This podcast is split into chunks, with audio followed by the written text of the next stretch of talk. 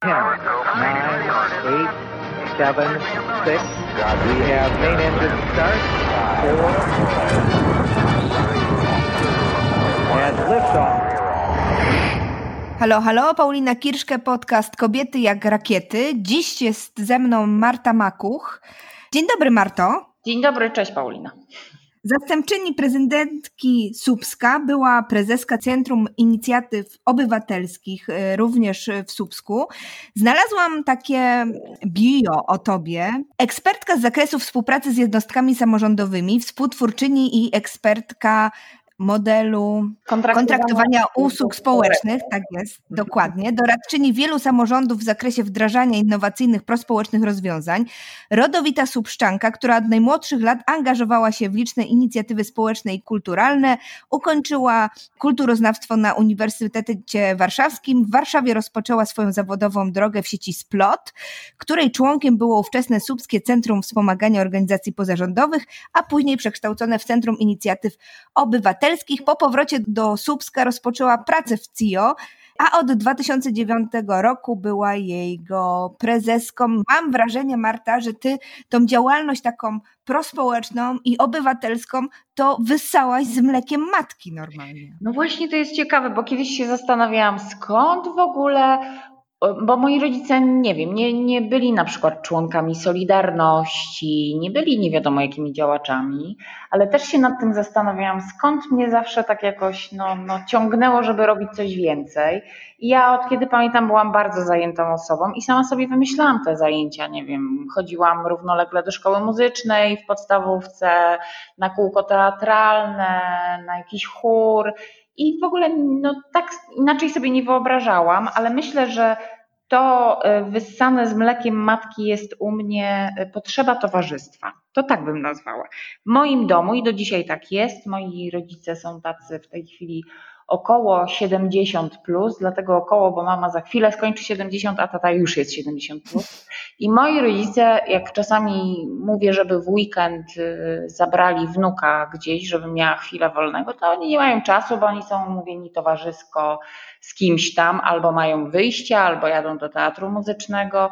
I myślę, że ta ich otwartość i potrzeba spotykania się z ludźmi to jedno, i poznawania ciągle i świata, i różnych miejsc, y, no jest we mnie, więc w tym sensie na pewno tak.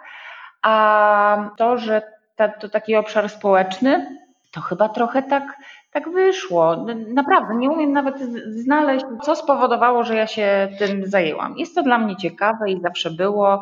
Zawsze byłam wolontariuszką Wielkiej Orkiestry Świątecznej Pomocy i było to dla mnie zupełnie naturalne, choć byłam jedyną osobą w klasie, która takie rzeczy robiła. Ale cieszę się, że, że właśnie tak, bardzo. Tak, myślę, że Słupsk również się cieszy, ale chciałabym z Tobą porozmawiać właśnie o tym, że taka mm, praca społeczna, postawy obywatelskie, kształtowanie ich, opowiadanie o nich, gdzieś tam również działanie na rzecz młodzieży, aby oni też mniej więcej to samo poczuli, to nie jest takie oczywiste w naszym kraju, bo tak o ile na Zachodzie na przykład w zasadzie każdy mieszkaniec y, włącza się w pracę jakiejś organizacji społecznej, to w Polsce to cały czas raczkuje, prawda? Jeszcze nie jest tak, że jesteśmy wolontariuszami, wolontariuszami, że mamy swoje fundacje czy stowarzyszenia, w których lubimy działać i udzielamy się na tym froncie takiej właśnie działalności obywatelskiej dla własnej społeczności lokalnej, prospołecznej. To prawda, że raczkuje i to prawda, że nie jest u nas z tym jakoś super e, dobrze i ten wolontariat wcale, jak porównać badania sprzed 15 lat z dzisiejszymi, to nie powiedziałabym, że jest jakaś spektakularna zmiana w tym zakresie. Jest kilka takich akcji, które są znane, jak Wielka Orkiestra Świątecznej Pomocy, Szlachetna Paczka, ale to są akcyjne rzeczy. Natomiast u nas rzeczywiście nie buduje się takich postaw i myślę, że będzie to coraz trudniejsze stałego bycia wolontariuszem gdzieś, po prostu zaangażowania się w jakąś grupę i robienia czegoś fajnego dla swojej społeczności. O tak, bo się, bo się chce. Paradoksalnie czasy, które mamy, wzmogły e, aktywność obywatelską, niestety według mnie tylko taką znów protestacyjną. Zobaczmy, ile pojawia się petycji, ankiet do podpisywania i coraz chętniej trochę załatwiamy sobie tą obywatelskość e, takim szybkim działaniem, że o, tam podpisałam 10 petycji, żeby coś zmienić. Ja nie mówię, że to nie jest ważne, jest to bardzo ważne, ale coraz bardziej widzę wartość działania zorganizowanego w organizacjach pozarządowych, a nie tylko grup, które chcą osiągnąć jakiś cel, tak jak były grupy, pamiętam, takie bardzo silne rodziców sześciolatków, żeby poszły czy nie poszły do szkoły. I sprawa została jak gdyby załatwiona, nazwijmy. Kilka lat temu protesty w sprawie akta i znów były pełne ulice. W tej chwili strajk kobiet, który wyprowadza kobiety na ulicę i bardzo dobrze, ale bardzo się też cieszę, że strajk kobiet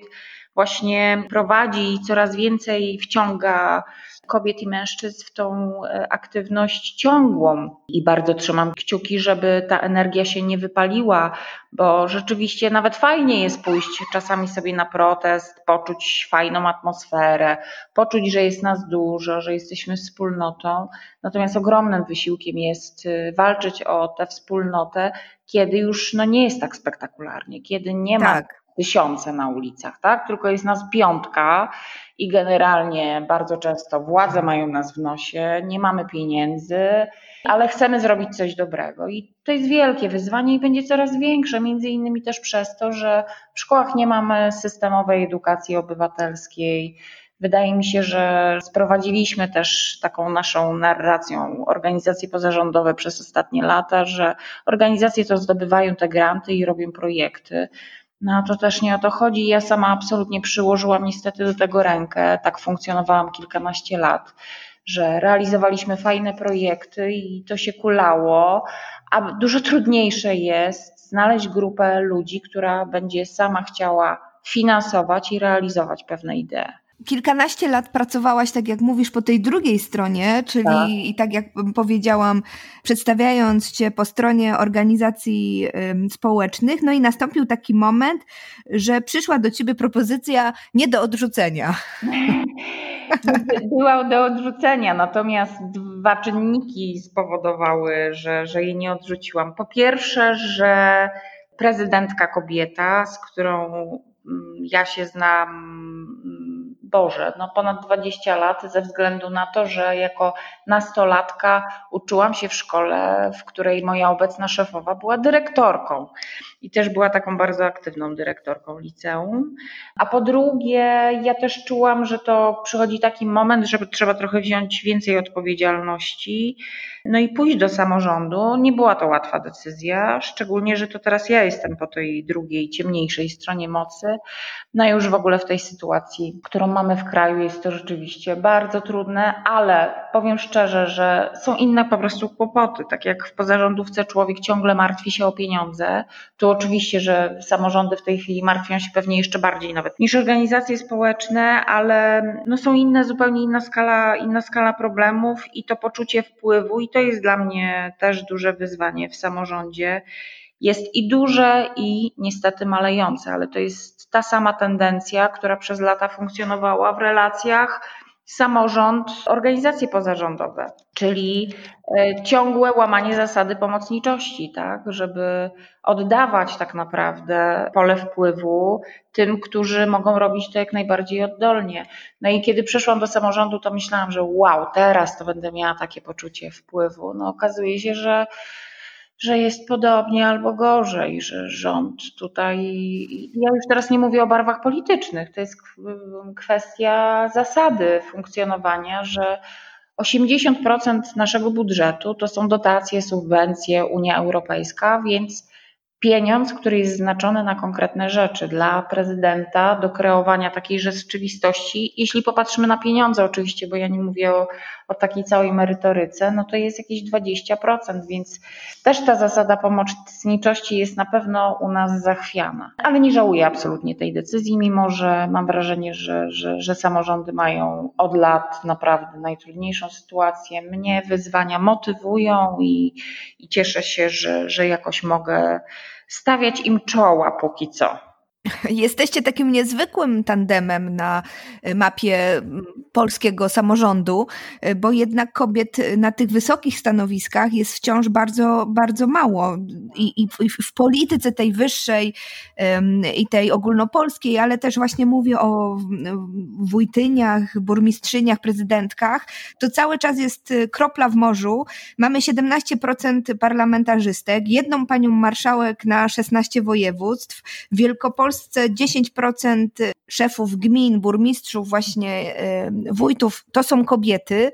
A wy jesteście we dwie i nie miałaś też takiego lęku przedtem, że będziecie kobietami, jak to będzie, że to, wiesz, ja rozmawiając z wieloma samorządowczyniami, mam od nich taki feedback, że to zawsze jest też taka walka trochę o to, żeby zbudować swoją pozycję, no bo przecież kobieta się nie nadaje, że to cały czas gdzieś tam w tym społeczeństwie i w tych męskich szczególnie głowach pokutuje. To absolutnie to, to na poziomie języka tak mocno funkcjonuje, kiedy powiesiłyśmy sobie na naszych drzwiach do sekretariatu tabliczki. Jedna tabliczka prezydentka miasta Krystyna Danilecka-Wojewódzka, a moja tabliczka zastępczyni prezydentki miasta Marta Makuch. Interpelacje mieliśmy w tej sprawie, że to jest nie po polsku, że to jest niezgodne z prawem. Uwaga kogo? Kobiety, radnej, z PiSu oczywiście, bardzo ją to uwiera, myślę, że, że, że do tej pory, kiedy tak się przedstawiamy, czy mówimy o sobie. Więc y, to nawet na poziomie języka y, jest jakaś trudność. Na pewno kobiet jest cały czas y, za mało. To wynika również z tego, że oczywiście, że jest bardzo łatwo sprowadzić dyskusję na stereotypy płci, tak, do czego nadają się kobiety, a do czego mężczyźni. To, co nas y, otacza tak też w przestrzeni publicznej wcale nam y, nie pomaga. Jest to na pewno wyzwanie, żeby przebijać się przez te, te klatki, w których jesteśmy stereotypów. I oczywiście, że musimy czasami bardziej niż mężczyźni udowadniać, że nie jesteśmy garbate i jest to problem, tak? Bo, bo sobie dajemy radę, bo możemy realizować inwestycje i tak dalej. Nawet, oczywiście tak niby żartem, ale pojawiają się takie teksty, że no tak, no my teraz faworyzujemy kobiety, bo u nas większość szefowych naszych spółek miejskich to są kobiety. I to cały czas jest, budzi zdziwienie pewnie, prawda? To znaczy, I... Najlepsze jest to, że my musimy tłumaczyć, że to nie jest dobór ze względu na płeć, to jest dobór ze względu na kompetencje. I skoro mamy kandydatkę, kobietę, która jest lepsza od kandydata faceta, to po prostu bierzemy kobietę. Ja bardzo lubię pracować z kobietami. No i ja powiem oczywiście, to nie wiem, może mężczyźni uznają to za dyskryminujące, ale mówię to też na podstawie wykształcenia, umiejętności, że są lepsze kobiety. No i choć y, zawsze będę podkreślać, że jestem zwolenniczką zespołów zawsze mieszanych, więc to zawsze też dobrze robi, kiedy y, nie jest jednorodne środowisko, ale też powiem w drugą stronę, jak działają stereotypy. Na naszych 20 y, przedszkoli mamy dwóch panów dyrektorów. I oczywiście kuratorium miało zastrzeżenia właśnie do pana dyrektora, kiedy miało wydać opinię, nie merytoryczne, tylko no, czuło się, tego nikt nie powiedział wprost, że obiekcje są ze względu na płeć. Na szczęście obaj panowie szczęśliwie przeszli proces konkursu i wygrali te konkursy. Są fantastycznymi dyrektorami. Prowadzają też y, do przedszkoli perspektywę męską, która jest według mnie niezwykle ważna, bo też badania o tym mówią, że przeciętnie dziecko ma kontakt z nauczycielem mężczyzną dopiero w połowie podstawówki, bo czasami WF jest prowadzony przez pana. Więc dla takiego kształtowania różnorodnych wzorców to jest niezwykle ważne. Zdecydowanie uważam, że więcej kobiet powinno rządzić tym światem, bylibyśmy pewnie w innym miejscu, ale tam, gdzie są środowiska sfeminizowane, to samo powiemy o mężczyznach, że, że to dobrze robi, jak jest zróżnicowane e, środowisko. No, oczywiście słuchamy z, z moją prezydentką czasami takich uwag, które nie wiadomo, czy są komplementem, czy nie komplementem, kiedy radny mówi, o, dzisiaj panie wyglądacie jak kobiety, tak? Bo się ubrałyśmy w sukienki. Bo tak to, no nie wiem, nie wyglądamy jak kobiety, bo już prezydentki w spodniach to już za dużo, tak? Dla niektórych. Ja y, dużo więcej mierzyłam się z takimi stereotypami, kiedy byłam młodsza, o tak powiem, bo zostałam prezeską, najpierw wiceprezeską jako 25-6-latka, a później prezeską jako tam, no niespełna 30-latka. Powiem szczerze, że wtedy najwięcej odbierałam takich seksistowskich uwag, że jestem ozdobą na przykład swojej organizacji, że jakoś załatwiłam sobie to stanowisko. No, trudno mi sobie wyobrazić, jak musiałabym to załatwić z całym walnym zgromadzeniem członków, żeby, żeby sobie to stanowisko załatwić, ale tak, i, i było takie podważanie moich kompetencji tylko jedynie ze względu na płeć i wiek w tej chwili mniej to odczuwam, ale oczywiście, no jak idę na, na budowę, czasami rozmawiam o inwestycjach, to niestety, ale tylko pieczątka mi pomaga. Tak? Poza oczywiście tym, że ja jestem dobrze przygotowana, że wiem, jak zadawać pytania, że mam prawo też na wszystkim się nie znać, to mężczyzna, prezydent pewnie często jest inaczej traktowany. Ale myślę, że to działa też y, w dwie strony, w stronę właśnie taką społeczną, że o, od tamtego ubóstwa to lepiej, że wy tam dziewczyny się tak. zajmujcie, nie? Weźcie się tam, pozajmujcie tym, tymi wszystkimi trudnymi tematami. No i to, co jest bardzo symboliczne, no to moja szefowa, kiedy, bo u nas jest dwóch prezydentów, drugim wiceprezydentem jest mężczyzna, i po raz pierwszy w, w, takiej współczesnej historii Słupska pierwszym zastępcą zostałam ja, kobieta, która zajmuje się sprawami społecznymi, kulturą, oświatą. I pani prezydent powiedziała, że tu są największe problemy i tu są największe pieniądze. Więc skąd mylne takie wrażenie, że ten, no nie wiem, nazwijmy trochę bardziej ważniejszy czy mocniejszy wiceprezydent w sensie usytuowania w hierarchii powinien być od spraw infrastrukturalnych, tak? Więc to też było bardzo symboliczne. Ja powiem szczerze, że dopiero się w czasie nominacji o tym dowiedziałam, bo w ogóle nie przykładałam do tego wagi, ale to też pokazuje. I środowisko tutaj urzędnicze mówiło: Wow, jesteś pierwszym zastępcą, chociaż masz edukację. No według mnie e, dzisiaj największe wyzwania to edukacja, kultura, ubóstwo, cała sfera społeczna.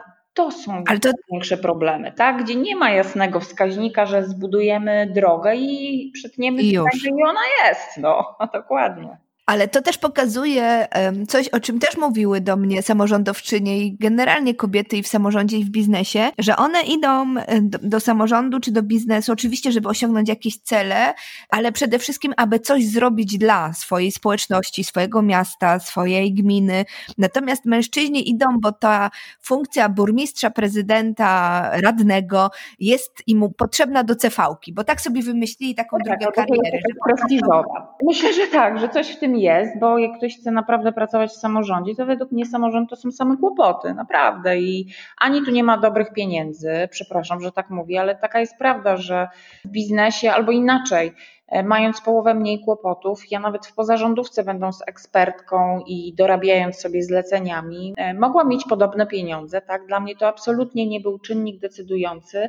Dla mnie było to, że ja będę mogła coś dla tego miasta zrobić, coś, o co wiele lat walczyłam po drugiej stronie. I to jest też ciekawe, tak? żeby więcej zadań zlecać organizacjom, żeby je włączać w poważne rzeczy, a nie tylko robienie jakichś malutkich imprez i grantów, żeby te organizacje e, kreowały polityki społeczne, a nie tylko były e, no, takimi odbiorcami, gdzie się im narzuca, co mają zrobić w jakim zakresie, albo właśnie niech się tam trochę pobawią, dostaną 3000 na jakieś warsztaty, czy nie wiem, no, choinkę dla dzieci, niech sobie zrobią, tak? I dla mnie to było głównym czynnikiem, że będę mogła mieć większy wpływ i będę mogła zrobić coś dla swojego ukochanego miasta, no, do którego wróciłam z Warszawy, gdzie miałam pracę, bo tam y, dla mnie to było za daleko, tak? Za daleko w sensie takim, żeby widzieć konkretne rezultaty swojej pracy.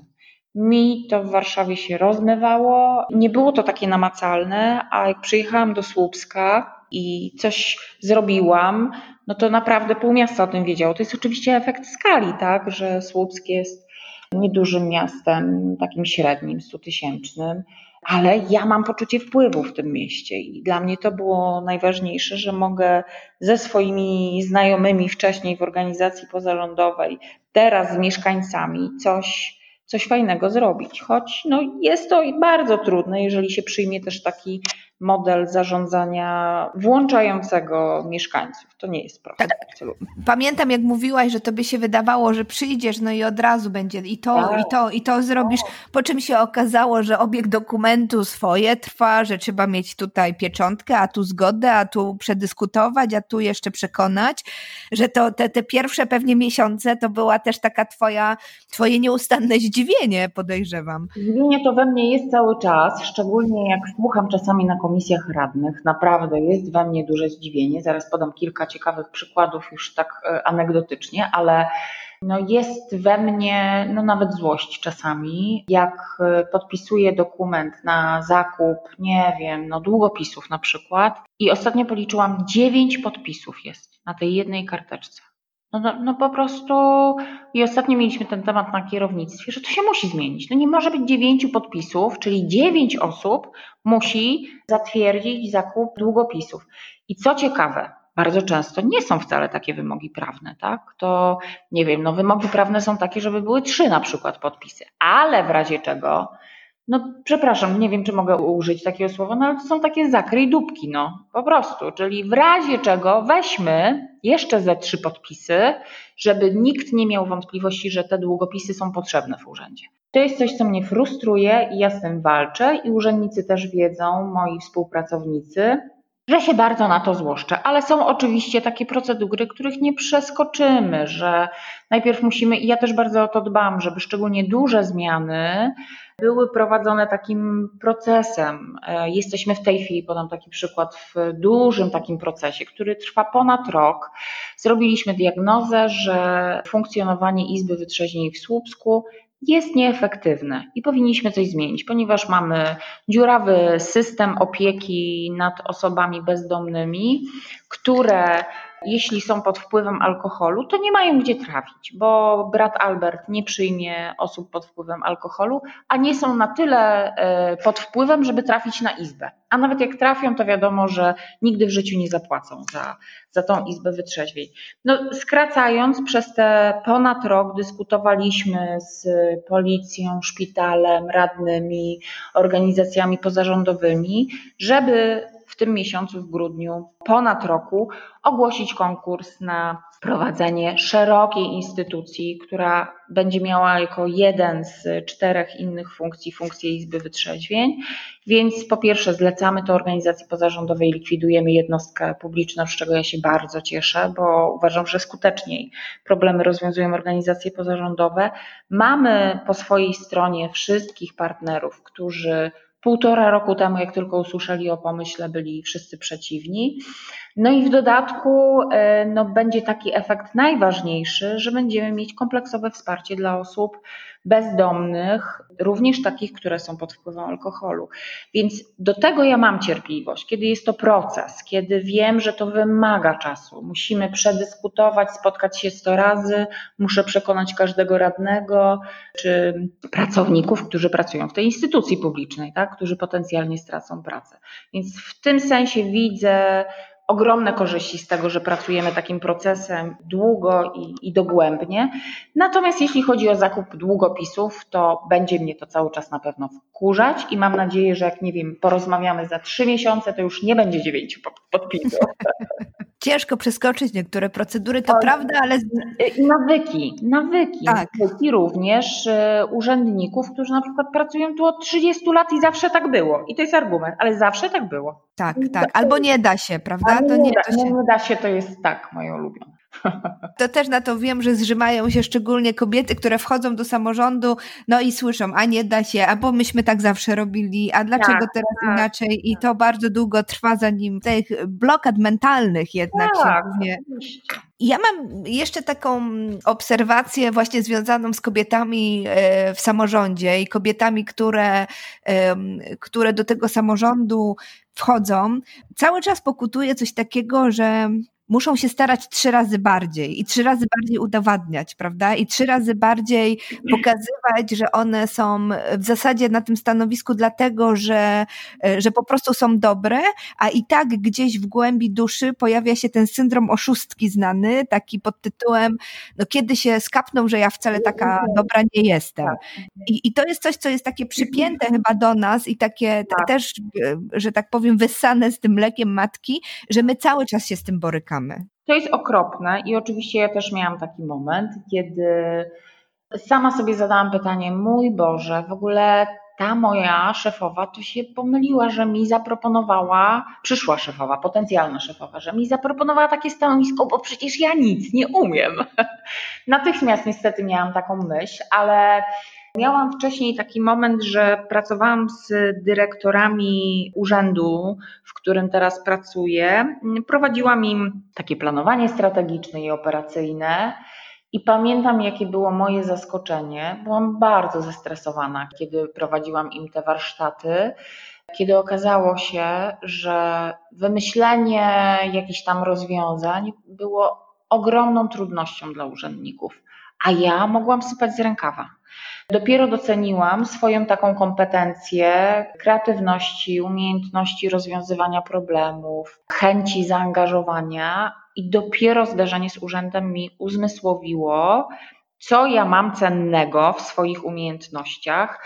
I gdyby nie ta propozycja, to ja pewnie dalej bym myślała, że ojejku, no prowadzę sobie tam jakąś organizację pozarządową, zapominając o tym, że ta organizacja miała kilkumilionowy budżet, zatrudniała kilkanaście osób, że o każdy etat i każde wynagrodzenie martwiłam się osobiście że zdobywałam pieniądze, że je rozliczałam, że pisałam bardzo skomplikowane wnioski aplikacyjne, sprawozdania, że jak się okazuje, będąc tu w urzędzie, mam całkiem dużą wiedzę taką, nie wiem, prawną, znam bardzo dużo przepisów, świetnie wiem, a nie, nie wszyscy urzędnicy, którzy przy tym pracują, czyli przy zatrudnianiu osób, nie mają takiego doświadczenia i wiedzy jak ja, bo nigdy nie byli na przykład, nie prowadzili własnego, no nazwijmy to przedsiębiorstwa, tak, własnej organizacji, nie, nie musieli być w tej roli, gdzie człowiek o wszystko się martwi, od sprzątania po wynagrodzenia.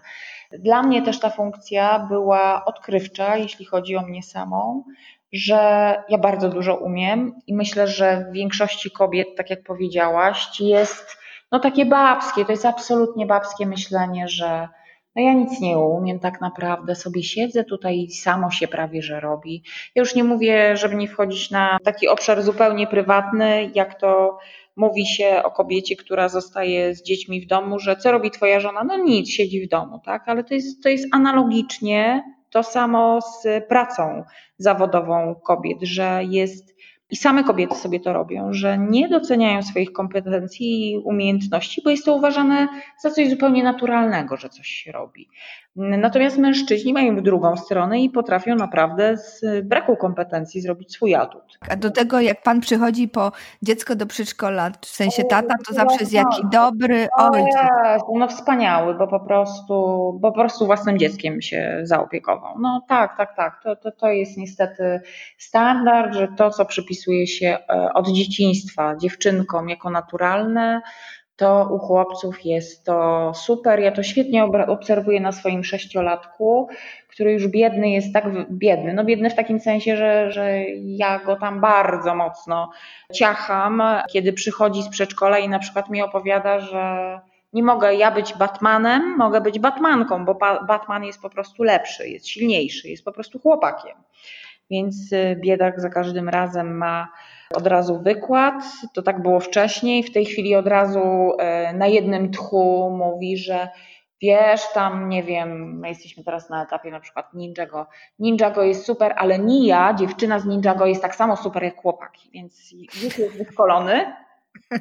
Ale wymagało to, a ma 6 lat i naprawdę mniej więcej od trzeciego roku życia on w przedszkolu przez swoich rówieśników, no, no nie chcę posądzać, że, że przez tam, nie wiem, panie uczące, ale przez otoczenie gdzieś tam na pewno, ma wbijane, że to co dziewczyńskie, to jest po prostu gorsze, tak? No nie biega jak dziewczyna, nie rób czegoś jak dziewczyna, więc bardzo dużo o tym rozmawiam ze swoim synem, ale to też działa zawsze w dwie strony, bo pamiętam jak kiedyś mi powiedział, że On chciałby być dziewczyną, bo dziewczyny ładnie śpiewają. I to też było bardzo ciekawe. Mieliśmy bardzo długą rozmowę.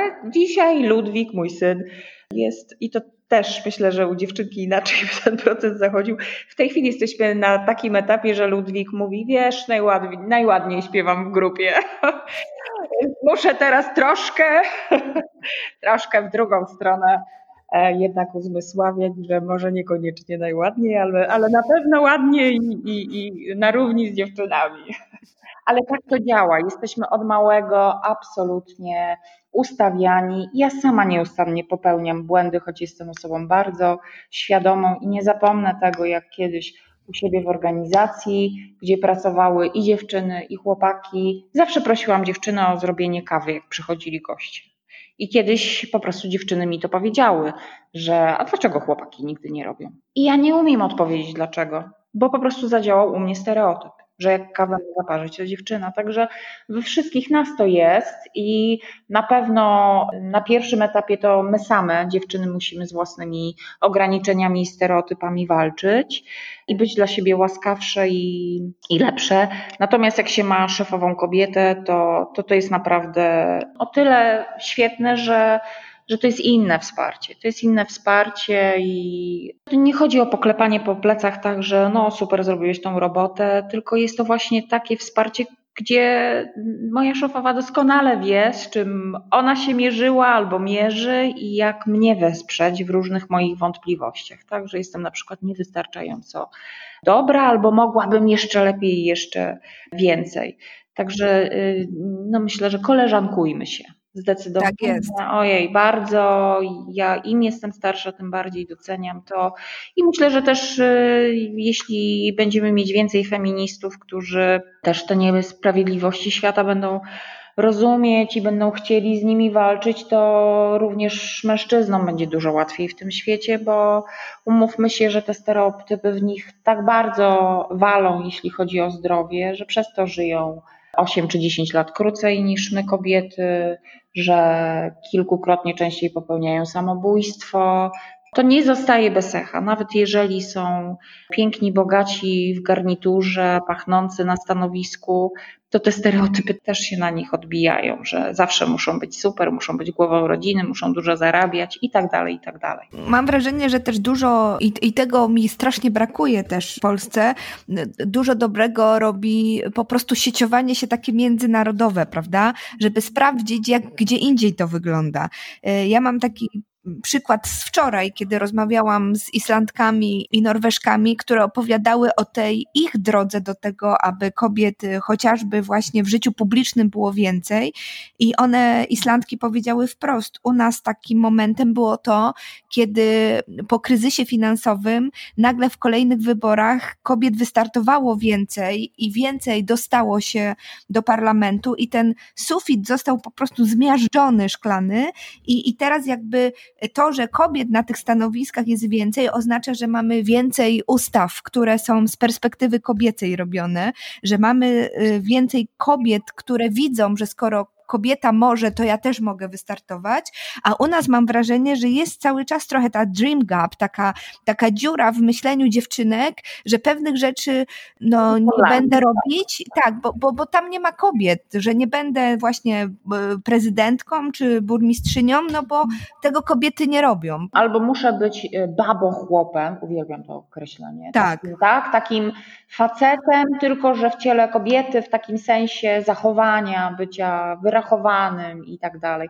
Tak to na pewno tak to działa. Poza tym też zobaczmy, jak to, jak to w Polsce jest bardzo ciekawie rozkłada się, jeśli chodzi o władzę i pieniądze, no bo sołtysek mamy od cholery. Naprawdę mamy mnóstwo sołtysek. Czyli tam, gdzie jest e, społeczne zaufanie, zero pieniędzy, tak? I minimalny wpływ na najbliższe otoczenie tylko. I tam ludzie absolutnie wiedzą, że pani tam, Krysia, pani Zosia czy inna super tutaj wszystko ogarnie, wywalczy dla nas, żebyśmy dostali tam, nie wiem, dopłatę do chodnika czy placu zabaw, bo to są y, najczęściej w małych miejscowościach główne takie potrzeby, na które sołtyska ma wpływ. Społeczne rzeczy, rozkręci wiejską świetlicę, będzie pewnie działa w kole gospodyń wiejskich i tak dalej, i tak dalej. Im wyżej, tym mniej kobiet Po pierwsze, mówienie o polityce jako o czymś brudnym, obrzydliwym, gdzie rządzą się faceci na zasadzie układów. Ja nie twierdzę, że tak też nie jest. To niestety też taka jest prawda, ale im więcej będzie kobiet i nie będą e, na papierosie załatwiały spraw, tylko przy jawnym spotkaniu się przy stole, zapraszając również, nie wiem, mieszkańców, tym ta polityka będzie wyglądała inaczej. Bo zobaczmy, że u nas pozornie zaczęło być coraz więcej kobiet, w takim sensie, że no mieliśmy premierki, tak, Beata Szydło, panią Kopacz. Natomiast u nas od razu musi być taki kontekst, że to są marionetki mężczyzn, że nawet się nie chce uwierzyć w to, że te kobiety jednak były samodzielne i działały samodzielnie na tych, na tych stanowiskach, tylko natychmiast jest to tak przypisywane. Ja nie chcę teraz oceniać, jak było, tak? tylko że natychmiast taka narracja się pojawiała. To się bardzo powoli zmienia, ale zgadzam się, że dopóki dziewczyny nie zaczną wierzyć w siebie i nie zaczną startować choćby do rad gmin, miast, powiatów, to u nas to myślenie się nie zmieni, bo e, gdyby były kobiety przy budowaniu dróg i chodników, to mielibyśmy przyjazne chodniki również dla kobiet z wózkami, czy też mężczyzn z wózkami. Dla kobiet, które chodzą w obcasach, tak, na szpilkach, dla kobiet najczęściej, które zajmują się osobami zależnymi i nie wiem, pchają je na wózkach. W tej chwili tak nie jest. W większości tak jest. jest to środowisko zdominowane przez mężczyzn. Przepraszam bardzo, ale 90% z nich nie pomyśli, bo w ogóle nie ma takiego doświadczenia chodzenia w butach na obcasie. No. To prawda, to mam takie dwie myśli, bo z jednej strony zobacz, co się stało z Kidawą Błońską, prawda, tak, kiedy ona tak, startowała. No w ogóle też dramat. No. Jaki to jest przykład dla innych kobiet? Y, broń Boże, nie pchaj się do tej dużej polityki, bo po prostu dostaniesz po łapa w, w no, pewnym tak, momencie. Po tobie po prostu piękny, przystojny, młody no, no, no i zgarnie, no, co ma, no, no, no ale niestety to, to jest też edukacja obywatelska, to jest mówienie od najmłodszego kobietom, że wy też możecie, no, nie, mo nie musicie być przystojnym chłopakiem w średnim wieku, który osiągnął sukces, tak? To jest kwestia tego, jakie macie umiejętności, kwalifikacje, doświadczenie i chęci. A u nas się tego nie mówi. No, znajdź sobie jakiś zawód, który będzie dla kobiety. No, no nie bez powodu edukacja ogólnie u nas jest na przykład no, niedofinansowana, ale jednak te płace się bardzo mocno zmieniają ze względu na stopień, tak? Y, bo na uczelniach myślę, że nie bez powodu jest więcej facetów niż kobiet, bo tam się zarabia po prostu lepiej.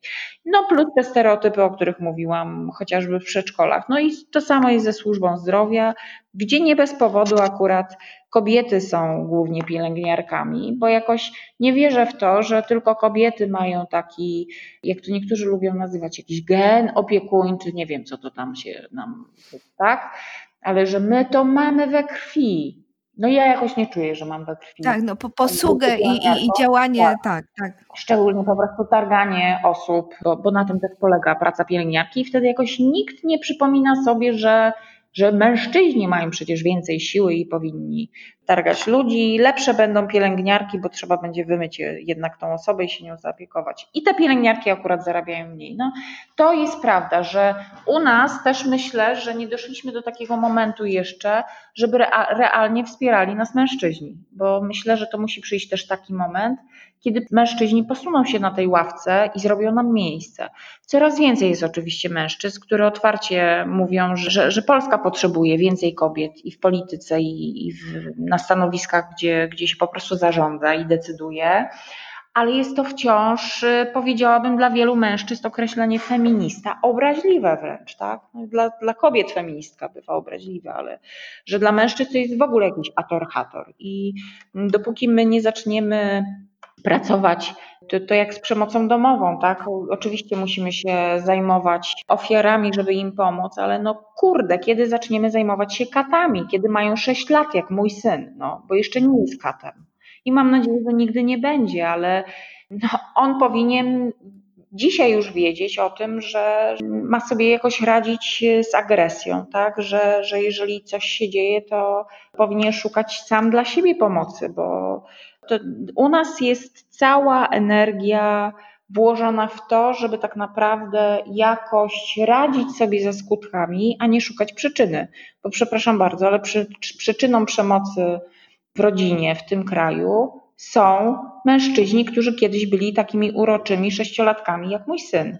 I ponieważ mam syna, to sobie pozwalam na to powiedzieć. Pewnie jakby miała córkę, to bym mm, nie pozwalała, ale no od małego znów chłopcy są uczeni tego, że jest przyzwolenie na to, żeby się chłopaki pobili, ale dziewczyny już nie. To się zaczyna od takich drobnych rzeczy. Póki my nie zaczniemy też od małego mówić chłopcom i dziewczynkom, co jest dobre, co jest złe, na co jest przyzwolenie, na co nie ma społecznego przyzwolenia, a u nas przyzwolenie na, na przemoc i na zachowania i kobiet, i mężczyzn, bo tak jak mówię, to działa w dwie strony. Jest bardzo duże, żeby trzymać się w stereotypach, w modelu takim bardzo tradycyjnym.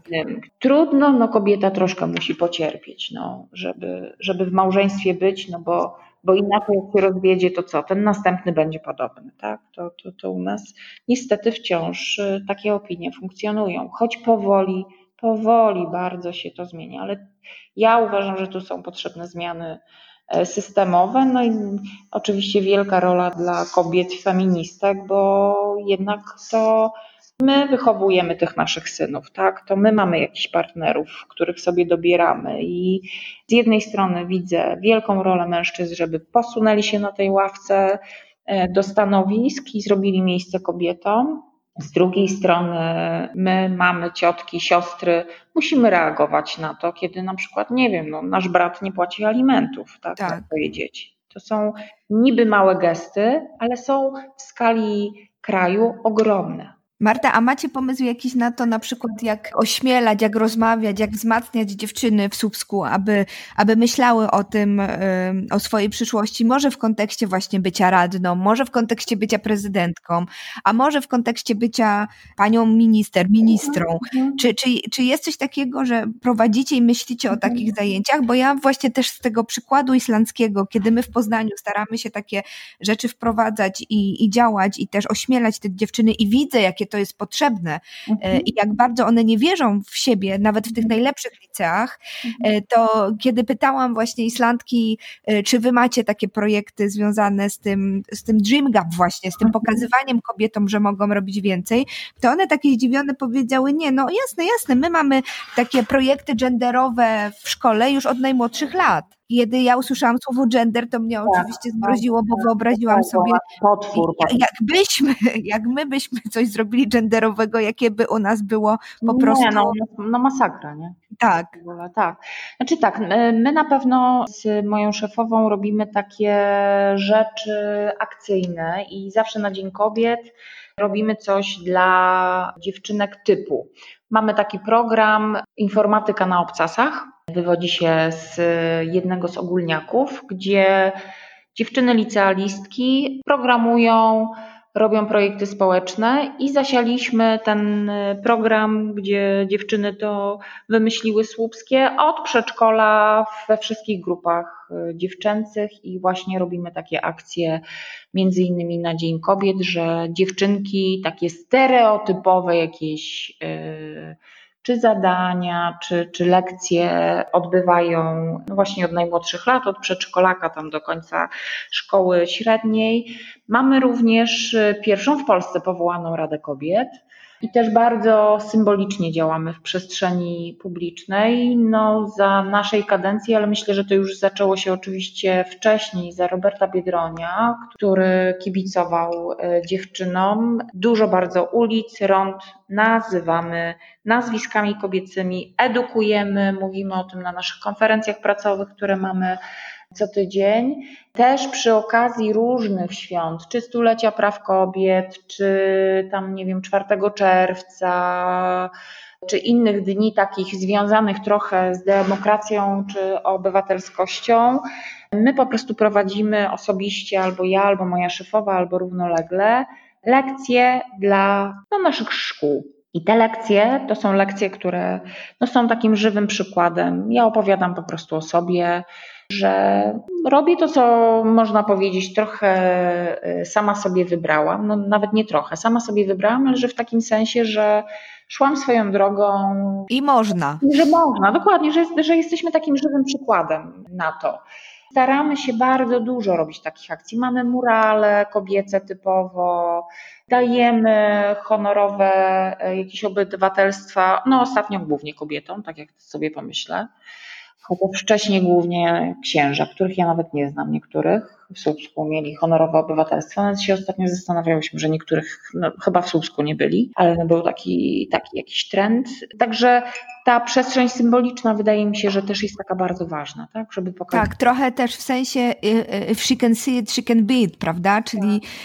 jeżeli będą widziały, że mogą, no to mogą tak, tak, tak. starać się tym stać. Konkretny też przykład. Ja specjalnie też opowiadam, że no nie wiem, no jestem dziewczyną ze Słupska, nie wiem, chodziłam do normalnej podstawówki, tak, nie jestem wiadomo skąd i, i tak dalej. Resortowym dzieckiem. Tak, na przykład, to świetne określenie. Resortowym dzieckiem nie jestem zdecydowanie, e, że właśnie moi rodzice nie byli też działaczami. To nie jest tak, że miałam w domu nie wiadomo jaki przykład i że to po prostu można, aczkolwiek ja też mówię, jakie są ograniczenia i zawsze na tych lekcjach demokracji przypominam, że, że kobiety mają trudniej, bo mają trudniej, że jest to absolutnie niesprawiedliwe i że mam nadzieję, że chłopaki też będą walczyć o to, żeby takich niesprawiedliwości nie było, ale no to, to jest też taki czas, kiedy bardzo ważne jest w ogóle mówienie, mówienie młodym ludziom, że mogą być sobą. No my mamy tutaj takie akcje na ostatniej sesji. Broniliśmy nieprzyjęcia samorządowej karty praw rodzin, tak, która absolutnie dyskryminuje wszystkich, którzy nie są w związku małżeńskim kobiety i mężczyzny oczywiście. No i co chwilę tego typu jakieś akcje się pojawiają, jak robiliśmy edukację seksualną w naszych szkołach. To wszystkie szkoły miały po prostu kontrolę z kuratorium. Jak prowadziłyśmy lekcje, ja chodziłam po wszystkich szkołach z okazji stulecia praw kobiet i opowiadałam po kolei o kobietach, o sytuacji kobiet, ale też o słupszczankach no to też wszystkie te szkoły miały kontrolę kuratorium. Marta, jesteś po prostu złem wcielonym, no. Stąd no, wniosek. Tak, po prostu nie. ośmielasz się opowiadać tak. o kobietach w szkołach. Tak, że w ogóle są, tak. I że są i robiły rodzić, różne rzeczy. Mogą nie tylko rodzić dzieci. No, na, na biurko dosłownie leży u mnie mm, teraz interpelacja jednego z radnych, jak to się stało, że miasto po prostu dopuściło do tego, że w weekend wisiały flagi z piorunami, czyli strajku kobiet. No i jest to problem naprawdę ogólnomiejski, bardzo poważny, no i będę musiała się nim teraz zająć i chyba ścigać to jest taka walka symboliczna i myślę, że naszą rolą oczywiście jest być prezydentkami dla wszystkich mieszkańców miasta, natomiast nie możemy być obojętne na, na zło. I ja tak to z jednej strony traktuję i kiedy kibice na naszym stadionie spalili tęczową flagę, to po prostu zgłosiliśmy to do prokuratury i wymierzyliśmy karę, mimo że to jest nasz słupski klub. Trudno, po prostu nie będziemy się na to godzić. Z drugiej strony musimy dawać swoim przykładem, że wspieramy kobiety. Ja sobie nie wyobrażam inaczej, naprawdę. No, kiedy jesteśmy, no, rządzą w tym mieście baby, to nie możemy zmarnować tego czasu, żeby innych kobiet nie pokazywać naszym mieszkańcom, nie upamiętniać. Naprawdę wiele lat zmarnowaliśmy, kiedy kobiet w ogóle nie było w naszej historii przez tak.